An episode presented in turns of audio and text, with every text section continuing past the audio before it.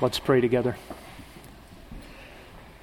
Heavenly Father, how good it is to reflect on what your Son, the Lord Jesus Christ, did on our behalf at the cross. Our sins were as red as blood, they were like scarlet, and you have washed them white as snow. Only the death of your Son in our place could remove the stain of our guilt. And we stand forgiven, we who are in Christ. Lord, your Son was judged for our sin, and he will one day return and judge the world for its sin. On one hand, we long for that day when your name will be honored when your Son will be vindicated, when all glory will go to you. Indeed, when every tongue will confess that He is Lord. And yet we anticipate that day with trepidation, knowing that the return of Christ to this earth will come with the worst period of human history. I pray for every soul in this room to be prepared for that day. Would you, by your Holy Spirit here this morning, use your word to make us ready for what is to come? We pray it in Jesus' name. Amen. You can turn in your Bibles to Revelation chapter 6, and we'll be continuing our study of this, the last book of the Bible. We'll begin this morning by asking you, what plans do you have for the future? Do you have investments cooking? Are you making vacation plans? You know, it's good to plan for the future. There are athletes now training to run the 4x100 in the 2032 Olympics in Brisbane. NASA administrators are planning ahead. They want to land a man on Mars by 2040 and they're flying two Artemis missions in preparation. Artemis 2 in 2024 will fly by the moon and return. Artemis 3, they plan to land a man on the moon. And in both missions, they plan to utilize the spacecraft they intend to take to Mars. Arizona Department of Transportation plans ahead. They're working on I 10 right outside here. You may be aware of the Broadway curve. Did you know they are widening I 10 to six general purpose lanes and two high occupancy vehicle lanes in each direction? That's 16 lanes on I 10 between the 60 and I 17. Uh, past the 60, going south, they'll add four general purpose lanes in each direction. They say they'll be done by late 2024. We'll see. We plan for the future. We set goals. We accomplish waypoints. We experience setbacks. We pull ourselves up and we strive forward again. And all of this requires a certain level of predictability in our world stability, the meeting of basic needs, and the provision of resources to do more than merely survive. Men have made small steps, and mankind has made giant leaps. In America, technological advances, military superiority, reliable supply chains have provided for us an enviable level of convenience and comfort and stability and security and predictability in life. Now, in order to take risks, we don't do it for survival. We take risks for recreation. We jump out of airplanes and seek thrills in other words, because of everything that we've benefited from, we, we've been freed up to play, to think, to invent, to explore. But you need to know that a disruption is coming, a severe disruption of the way things have been, an interruption of all the plans of man at a worldwide level. It will bring all those plans to a screeching halt. And I'm not talking about the Great Reset or some social revolution. Let's read together the future of this earth. Revelation chapter 6, we'll look at the first eight verses this morning. Then I saw the Lamb John records. When he broke one of the seven seals, and I heard one of the four living creatures saying, as with a voice of thunder, Come. I looked, and behold, a white horse, and he who sat on it had a bow, and a crown was given to him, and he went out conquering and to conquer. When he broke the second seal, I heard the second living creature saying, Come. And another, a red horse, went out. And to him who sat on it, it was granted to him to take peace from the earth, and that men would slay one another. And a great sword was given to him. When he broke the third seal, I heard the third living creature saying, Come. I looked, and behold, a black horse, and he who sat on it had a pair of scales in his hand. And I heard like a voice in the center of the four living creatures saying, A quart of wheat for a denarius, and three quarts of barley for a denarius, and do not damage the oil and the wine. When the Lamb broke the fourth seal, I heard the voice of the fourth living creature saying, Come. And I looked, and behold, an ashen horse, and he who sat on it had the name Death. And Hades was following with him. Authority was given to them over a fourth of the earth to kill with sword and with famine and with pestilence and by the wild beasts of the earth. This section of Scripture records for us the first prophetic events of the book of Revelation that happen on the earth. Chapters 4 and 5 gave us a window into the future in the throne room in heaven when Jesus is given the scroll the book of the seven seals to be opened. And what follows is the opening of seven seal judgments, seven trumpet judgments, and seven bowl judgments in successive order. This morning, we will look at the first four seals broken. That is, the first four judgments of God unleashed against the earth. And these first four seals are the famous four horsemen of the apocalypse.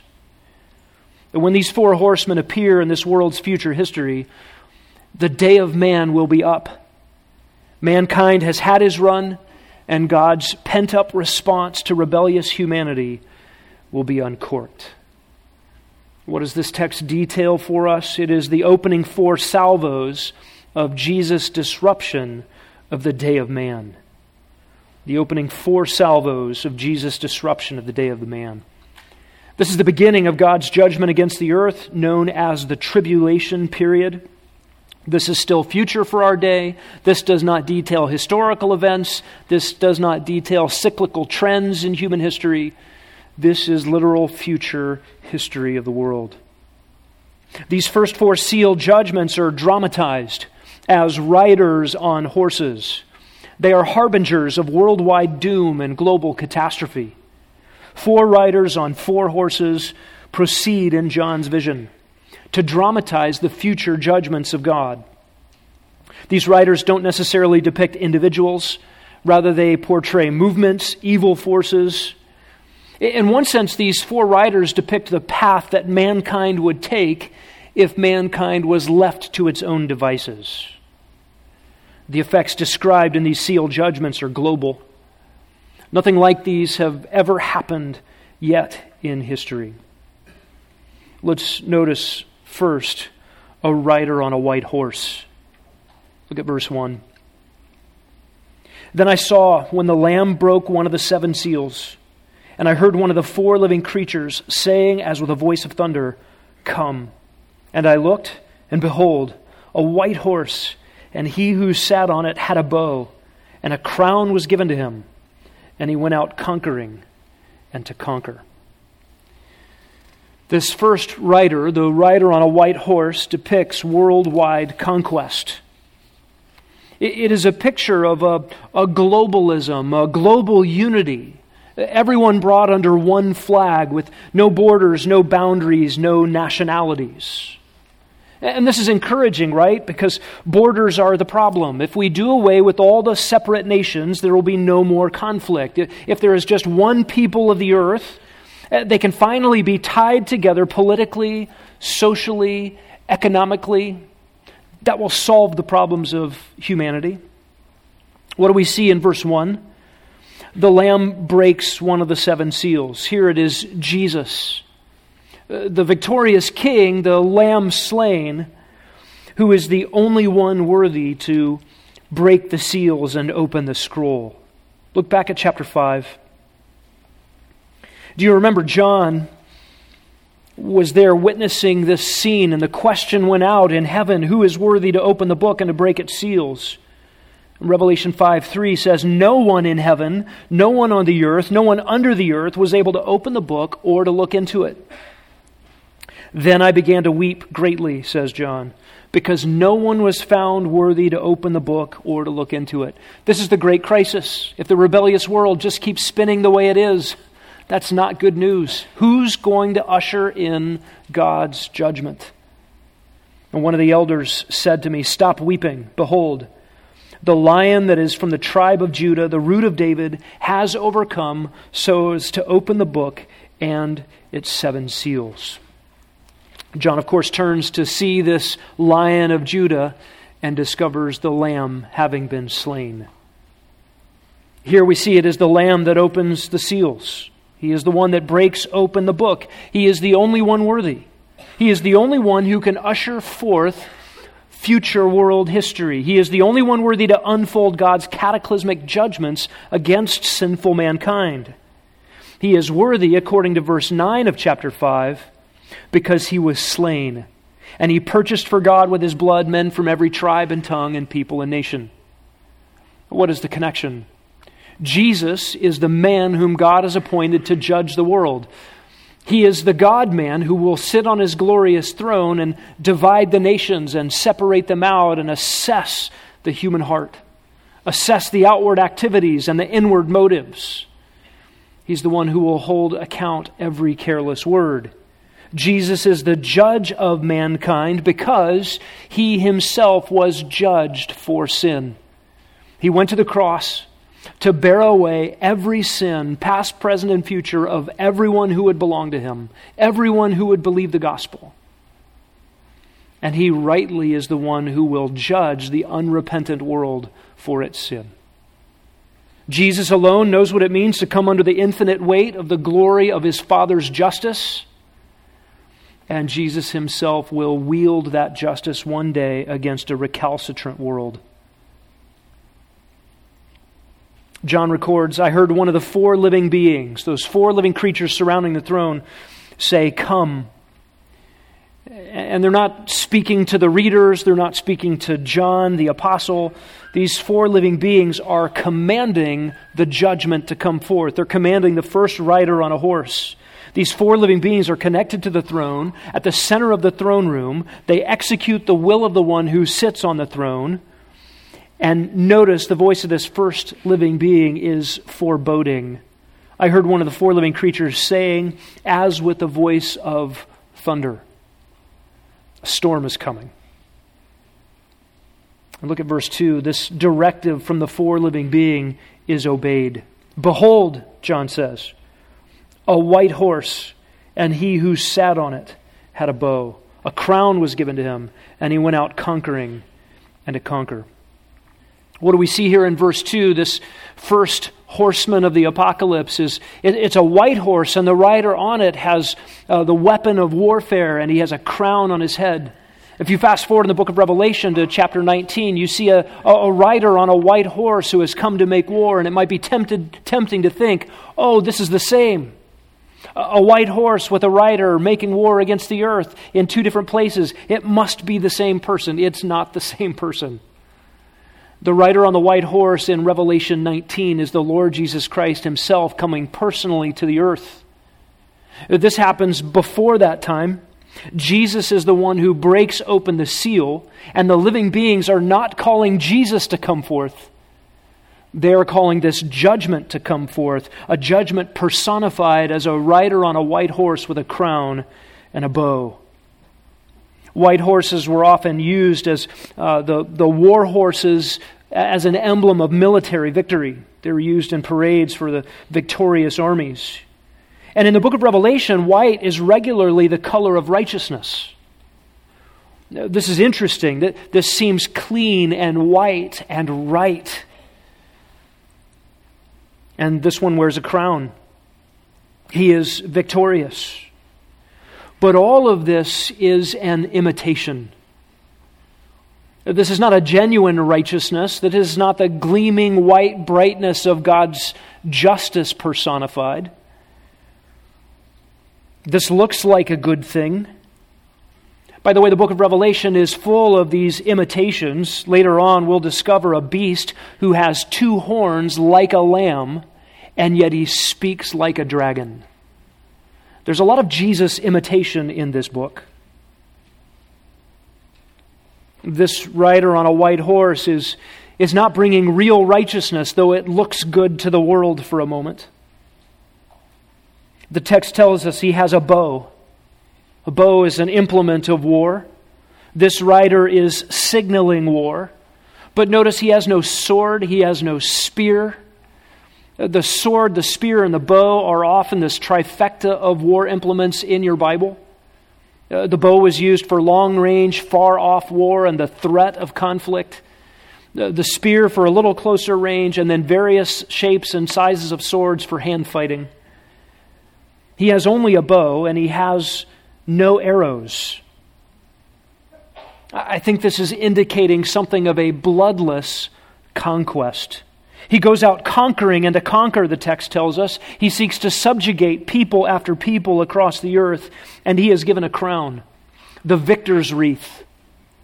And he's given this crown even before he conquers. This is a movement toward a worldwide peace rider on a white horse, winning victories without firing a shot, getting everybody together under his rule. This sounds like hope at last, does it not? I mean, if we just get together, if we can all speak the same language, think of the things that we can build together. And what will unfold in the book of Revelation begins to resemble very quickly an old history of mankind. Back to Genesis 11 and the Tower of Babel. What could man do with all of his abilities and capabilities if they can just work together and speak the same language? That did not end well. The peace described in this verse is a coerced peace. It is like the peace of Rome, the Pax Romana. It is that peace by force. All will be subject to the Roman Empire or else. And of course, from the book of Daniel, we understand that there, in this time period, this future time period, there will be a resurrection of the Roman way. This is not freedom for everybody and a kumbaya getting together. We're not see, singing old Beatles tunes. This is totalitarian. He is a conqueror. And the bloodless victory, the peace won, is superficial. It's a thin veneer and it is short lived. If you've ever baked a cake badly, you, know, you left it in the oven too, wrong, uh, too long, or you got the ingredients mixed up a little bit, and, and the cake cracks. Maybe you try to do a two layer or a three layer thing, and then there's cracks all the way through, and it's barely holding together. And maybe you're running toothpicks through it to try to hold the pieces together. And what do you do to cover it all up? Lots of frosting. In terms of cakes, it's a disaster. And the covering is, is phony. It's, it's covering up the deep cracks that are, that are fissures in the realm of humanity. You think about this today in our own world, we, we can see vestiges of this in our day with, with mass migration movements. People with different cultural values, different worldviews are getting together, and they're not amalgamating, they're aggregating. Uh, they're not coming in to be a, a melting pot and learn the ethos and the language of the place they're moving to. They want to uphold the values that they had in the new place that they live. And it might look good on paper and sound like a great idea, and the reality is it produces conflict. Uh, there is drama coming to our world. Uh, there is a radical polarization in our own culture today. It is a volatile chemical mixture that could blow at any moment. Notice in this text, it was given. it was given to the one sitting on the horse to conquer. This is one of those divine passives in your Bible. Uh, the one conducting all of this is not named, but it is God who is in charge. There are evil forces here, and they are operating according to evil intent, but they are all under divine decree. The human race will be allowed to run as it would, to run headlong into its own self destruction. And all of this is part of God's judgment against a rebellious world. A world that stiff arms God and says, I'm going to do it my way, and God one day will say, Do it your way. There's a second rider on a second horse, the second seal in verse 3. This is a rider on a fiery red horse. And this symbolizes warfare.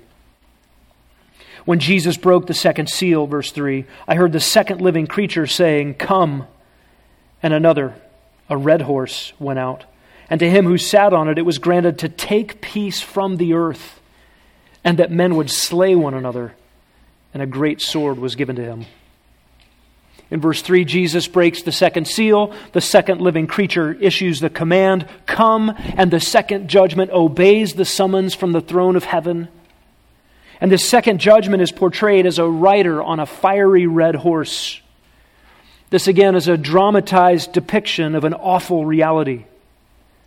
And notice in this seal, John does not say, I looked and behold, like he did with horse one and horse three and horse four. This one's different. In other words, the rider on the first horse and the rider on the second horse seem to go together grammatically. In fact, he uses the word another. Uh, this word for another here is another of the same kind.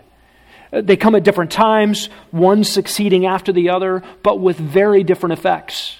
One of the reasons we know that the rider on the white horse, the, the white horse with the crown of victory conquering, uh, was a, uh, was a, a reign of, of peace, coerced though it was, is because in this second judgment, the peace on the earth is taken away.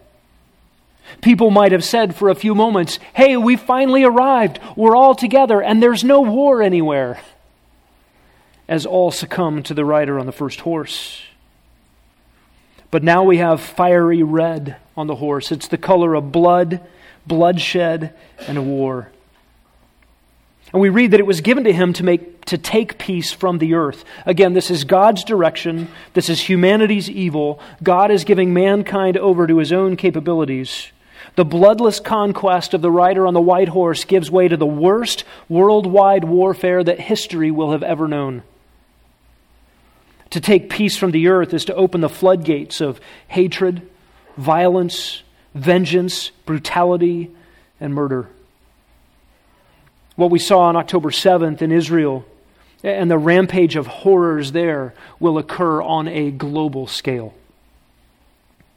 And notice the next half of verse 6 men would slay one another. This is not the, the fighting of nationalities, though that happens during this judgment, but this one's a little closer to home. The word here for slay is the word slaughter. It's the word used in, in the butchering of animals. And, and it's not just international fighting here, Axis versus allies, good guys versus bad guys on the world stage. This is internal strife. It's not merely nationalism fighting over borders. It's not manifest destiny trying to get new territory. In our day, nationalism has become the bad word, like it's a bad thing to have a nation, to have borders, to have laws unique to various lands, different ways of doing things. But listen, the, the world is being prepped for a global mindset, and it will not prevent war. Nations will still do battle with each other, and even worse, people will fight each other internally civil war and internal strife. You think about all the world's attempts at war prevention peace through superior firepower and an arms race, treaties, accords, alliances. In medieval Europe, it was intermarriages.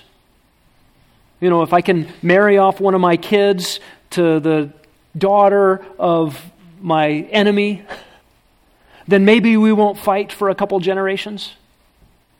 That didn't work very well. In our day, economic codependencies are an attempt by some to prevent war. If we, if we need each other economically, we're less likely to have a world war. You think about all the government attempts at preventing violence in house. Listen, there will be no way to police this when this goes down.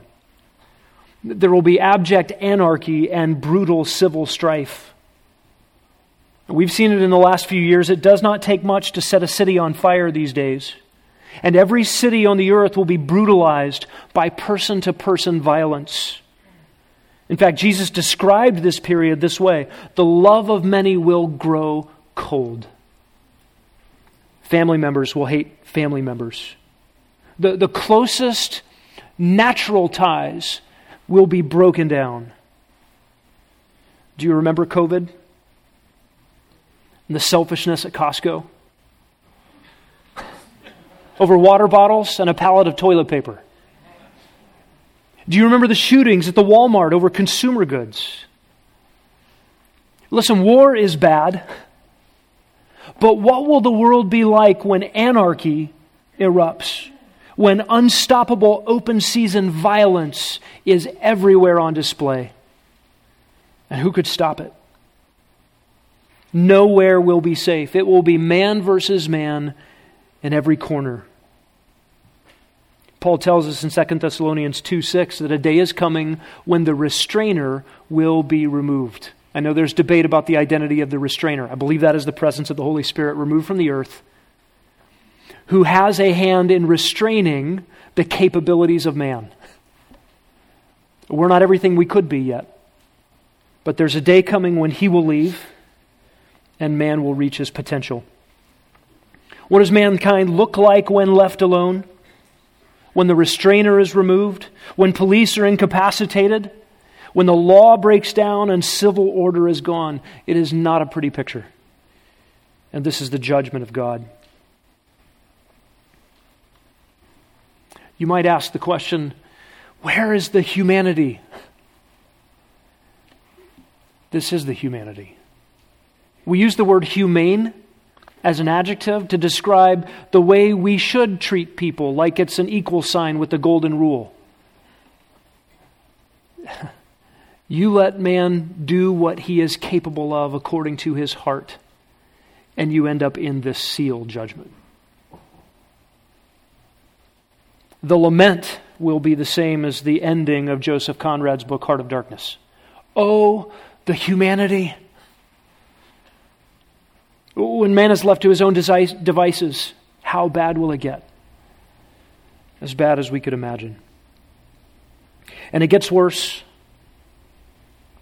Number three, we have a rider on a black horse. And this black horse here is the emblem of famine. Look at verse 5. When he broke the third seal, I heard the third living creature saying, Come. And he who sat on it had a pair of scales. And I heard something like a voice in the center of the four living creatures saying, A quart of wheat for a denarius, and three quarts of barley for a denarius, and do not damage the oil and the wine. Black here is the picture of lament, mourning, and sadness. Jesus opens the third seal, the third living being utters the command, and the judgment unfolds.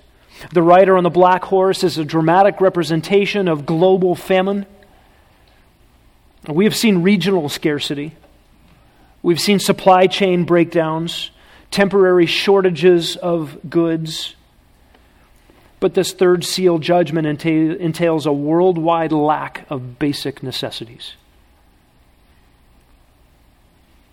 Black, again, is the color of mourning and sorrow. There will be a global sorrow of the trial the world faces during this time. The pair of scales here is a, a long bar with either a weight and a pan, or two pans on either side to compare weights. And, and throughout Scripture, scales for foodstuffs were a metaphor for scarcity. Scales became the symbol of, hey, there's not enough to go around, so we have to measure very carefully all the portions. A voice comes out of the middle of the four living beings in verse 6. The voice essentially says famine. I believe this is the, the voice of, of God the Father coming from the throne. And the voice says, A quart of wheat for a denarius, three quarts of barley for a denarius. Don't damage the oil and the wine. What does that mean? A denarius was one day's wage. Uh, what you would earn in a day as a day laborer or as a Roman soldier. And one measure of wheat was sustenance for one person for one day. So imagine that for a moment. Your entire day's wage goes to enough food to supply you for one day. One ration. Or three measures of barley for one day's wage. Uh, that way you could feed three persons, but barley was a less nutritious foodstuff than wheat. People have tried to make measurements of, of how did this compare to the normal price. I've seen a range of 10 to 12 times the normal cost. That's what's at stake here. The price of wheat, the price of barley just increased by 10 to 12 fold. In other words, the prices of basic commodities are massively inflated. That's why you have the scales. Everything has to be measured very carefully. Have you seen footage of a bag of rice showing up in a place that has no food? It's being unloaded from the truck and then guys with machine guns show up and steal it away. Greed, selfishness, survival instinct, violence, bloodshed over the basics we take for granted every single day. Can you imagine? I don't know how many people will still be earning a day's wage at this point to even buy a day's supply of food. Now, the shortage we global, the global conquest from the first horsemen will be a shakeup of every political and societal structure, followed right on its heels by global warfare between nations and man to man. So, who's growing crops? Who's maintaining the supply chain? There will be mass starvation. With one day's wage for one ration, you can't feed dependents. You can't feed the infirm. You can't feed the young and the old. This is a global catastrophe. What about this last section? Don't hurt the oil and the wine. They must be protected. Oil and wine were fairly normal commodities in the ancient Near East. Eh, these were normal comfort items. They've now become luxuries. Eh, everybody used oil and wine, but you, you, didn't necessarily need them to survive. They weren't the bare subsistence necessities, they were a comfort item. Now there are still stores of oil and wine. Uh, there are stashes of them, but they are available only to the rich and the powerful and the well connected. They have access to them. So the call goes out don't hurt it, keep it protected. And so you have here the disparity between the privileged and the poor growing exponentially. Those with reserves can afford to pay 12 times the cost of wheat, and they still have their stores of oil and wine. This is a little comfort for the wealthy, a little comfort for the powerful, a little comfort for the connected, while those normal comforts of life are way beyond the reach of the 99%. Don't think that the one percenters are off the hook for long. You can skip ahead to verse 15. The kings of the earth, the great men, the commanders, the rich, and the strong and every slave and free man hid themselves in the caves and among the rocks of the mountains. And they cried out to the mountains and the rocks, Fall on us. The wrath of the Lamb has come. Whatever they were able to prepare and store up for themselves will not last long. The severity steps up with the fourth horse and its rider. Verse 7. When the Lamb broke the fourth seal, I heard the voice of the fourth living creature saying, Come.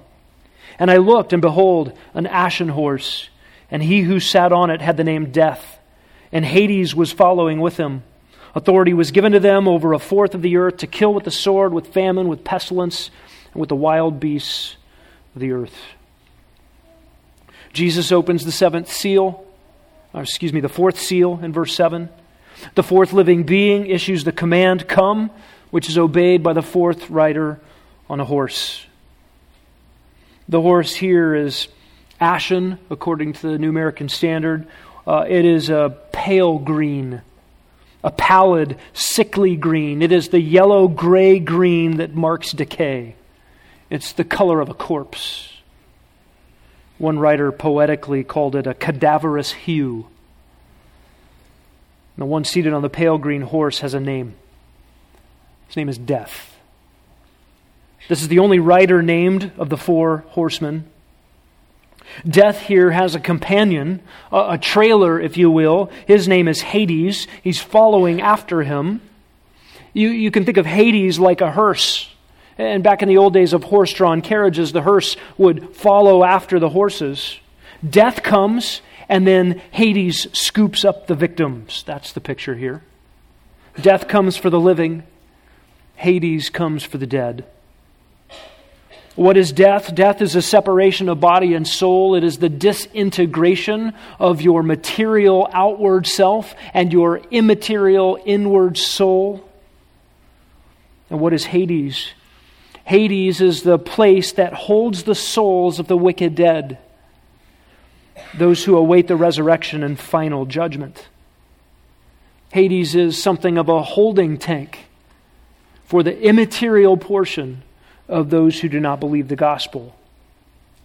What is resurrection? Resurrection is the reintegration of body and soul. It's the reconnecting of the immaterial you with a material body fit to last forever.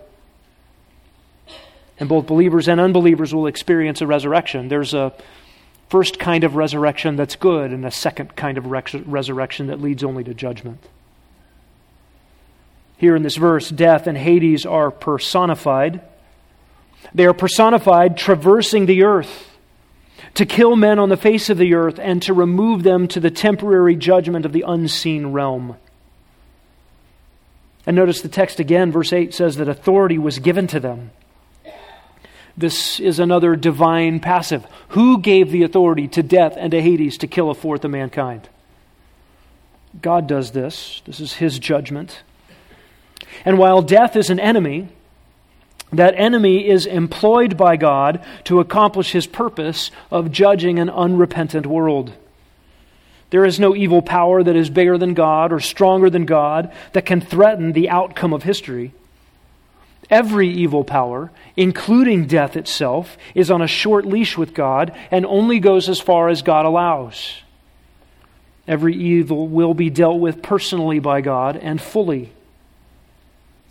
At the worst period of world history, even here, we see death and Hades on a short leash under the hand of a sovereign God. If you're tempted to think when you pick up the newspaper that your world is out of control, no, it is not. God is still sovereign. They are given authority, the text tells us, to kill a fourth of the earth. we don't know how many people will be alive at that time. Today's population is 8.1 billion. If 8 billion people lived on the earth, you're talking about 2 billion dead in one judgment. This is stunning. This quarter of the earth is not regional. It's not like God picks one continent and kills everybody there. This is distributed throughout the earth, as all of these judgments entail the nations and are experienced worldwide. And then four implements of mass casualty are listed sword, famine, pestilence, wild beasts. The sword is more violence on top of what has already occurred. Nothing in history compares to the violence that will ensue. And then famine, again, more starvation. After all that we've already seen in the first three riders on horses, uh, agricultural and, and supply chain technologies will have come to an end. There would be a complete breakdown of these things. And when people don't eat well, disease spreads. There will be pestilence that takes many. This is epidemic disease the world will face. It's often the consequence and the aftermath of war and starvation. In our recent history, we think about COVID 19 that went around the world and, and took people off the earth. Throughout history, there have been the Black Plague and the Black Death. And in the late 200s AD, a pestilence went through Rome that killed 5,000 a day in the city. This fourth seal, worldwide pestilence, will wipe out people everywhere in a way that has not been seen on the earth yet. And then the wild beasts. I, I should not have been reading this chapter when I was a kid. I lived in Alaska and there were wild beasts up there.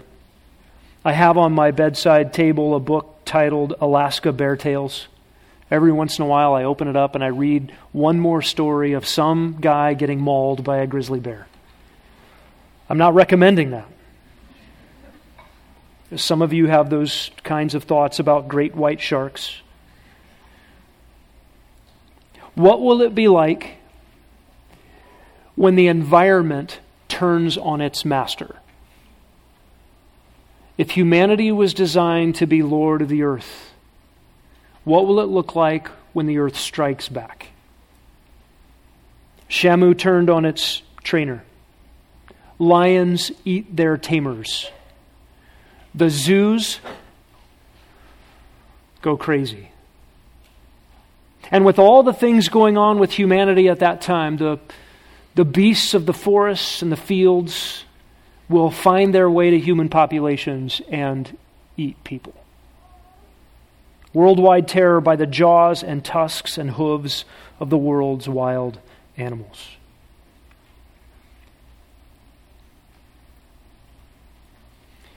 One author described the activities of this fourth rider on the horse this way The unsheathed sword in the hands of the remorseless rider will not be withdrawn till its divinely appointed task is finished. In Revelation chapter 20, we will see death and Hades personified again.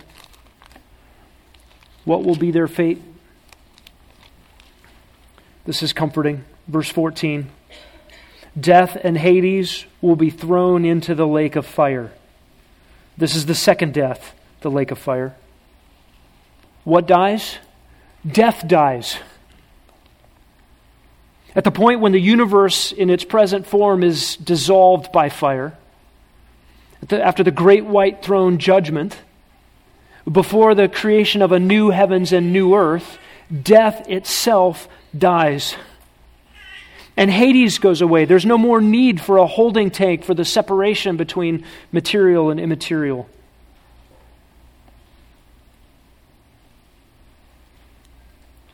There's a message here for preppers.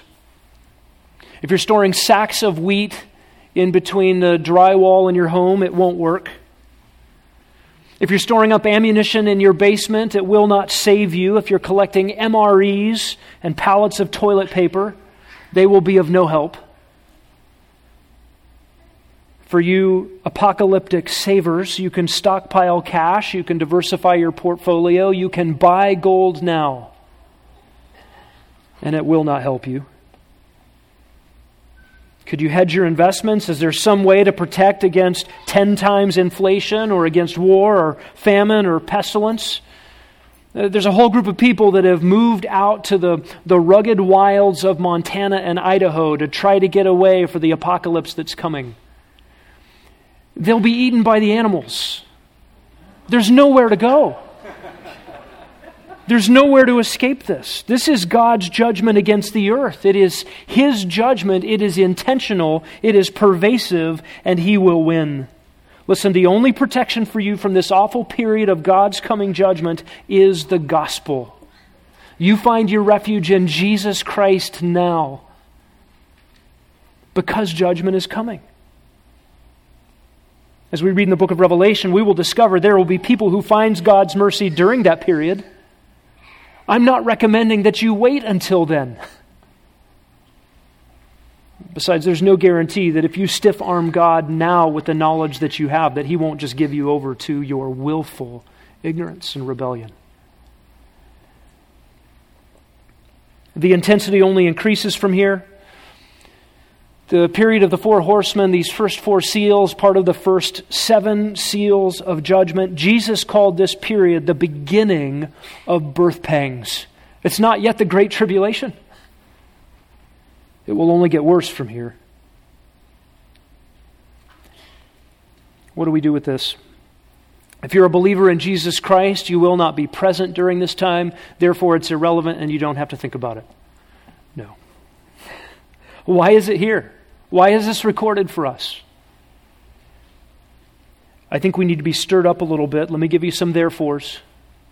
First of all, consider for what you are living. What are you living for? What are your future plans? What are you aiming at? For a world that will burn? Or are you living for the Lord who will save? This text, this scene, these chapters force introspection. Am I stockpiling that which will burn? Secondly, hold your plans loosely. Hold your plans loosely. It, it's good to make plans, but know that they're all contingent. If the Lord allows the world to spin the way it has been for a long time, one more day, those planning ahead things, the vacation you've got in store, the, the career you're intending to pursue, the education. Listen, don't drop out of elementary school. it's good to plan ahead, but we hold them loosely, don't we? Make your predictions reverently. There's a third, therefore. We'll go here. We'll do this. What does James tell us? Say, if the Lord wills, we'll go here and do this. He is sovereign over all things. God makes a business out of laying low human pride. And sometimes that pride manifests itself in just our deciding to be in charge. I make my calendar, I run the show, I do what I'm going to do. The Bible tells us if the Lord wills. How many times have natural disasters, financial crises, illness, injury, or death interrupted our well laid plans? Listen, regular interruptions of our plans are levelers of our pride. And someday, at some point, God will bring every human plan to a standstill. Fourthly, invest where it counts.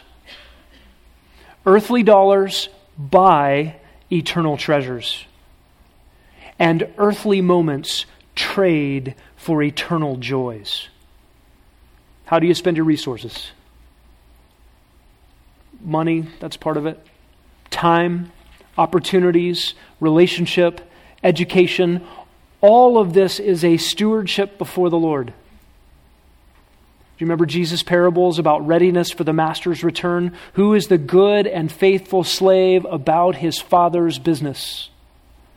Are you looking up? Eager for the return of Christ? And letting that govern where and how you invest. Fifth, the end is near. I think we should all walk out of here wearing that sandwich board at the football game. It's true. Listen to 1 Peter 4 7. The end of all things is near. Therefore, be of sound judgment and sober spirit for the purpose of prayer. Above all, love one another deeply. Love covers a multitude of sins. Those are specific applications of scary eschatology. Lastly, consider what these judgments of God are. Fundamentally, this is God giving the world over to what the world wants. What does the world want? Godlessness. God, stop bothering me. Let me live the way I want. I don't want my conscience burdened. I don't want your rights and wrongs. I don't want somebody telling me what to do. I want it my way. These judgments are God, in an ultimate sense, giving mankind over to what mankind desires and what mankind is capable of. You might be here this morning and being tempted to think, I just want to live my, wife, my life the way I want. I don't want religion to pester me. I, I, I don't want somebody telling me what to do. I don't need to order my life around some God somewhere.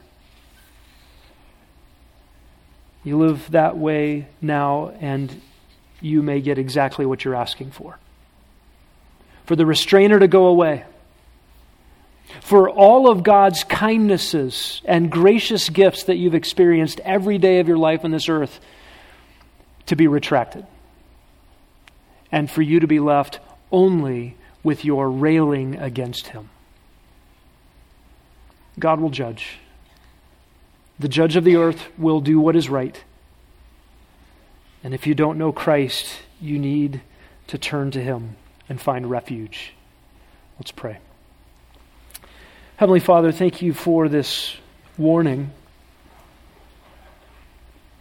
this forecast, this accurate depiction of the world's future history.